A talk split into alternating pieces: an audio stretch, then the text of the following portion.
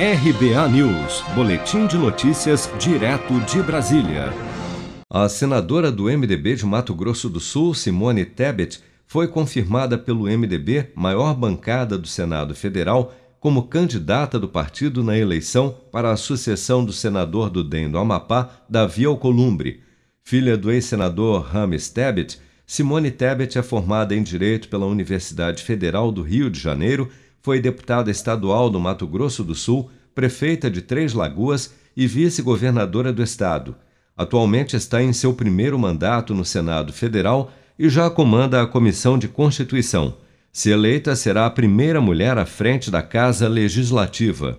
A escolha do nome de Tebet foi definida nesta terça-feira, 12 de janeiro, após uma conversa entre a senadora e o líder da sigla Eduardo Braga, que também estava na disputa interna do partido para concorrer à vaga de novo presidente do Senado. Braga desistiu da disputa por acreditar que Simone Tebet está mais preparada para angariar votos de parlamentares independentes. Em seu primeiro discurso como candidata à presidência do Senado, Simone Tebet afirma que a prioridade do Congresso neste momento deve ser ajudar o governo federal no Plano Nacional de Imunização contra a Covid-19 e também nas reformas estruturantes do país. O Congresso Nacional tem uma grande responsabilidade a partir do ano que vem. Ajudar o governo nacional no plano nacional de imunização para que nós possamos voltar à nossa, à nossa rotina e salvar vidas. Estar junto com o governo federal nas, na apresentação e discussão e aprovação das reformas estruturantes, tirando os excessos, modificando, porque esta é da essência de uma democracia. O Congresso Nacional não existiria e não teria necessidade de existir se fosse apenas para homologar qualquer projeto que venha de qualquer presidente ou de qualquer é, chefe do executivo.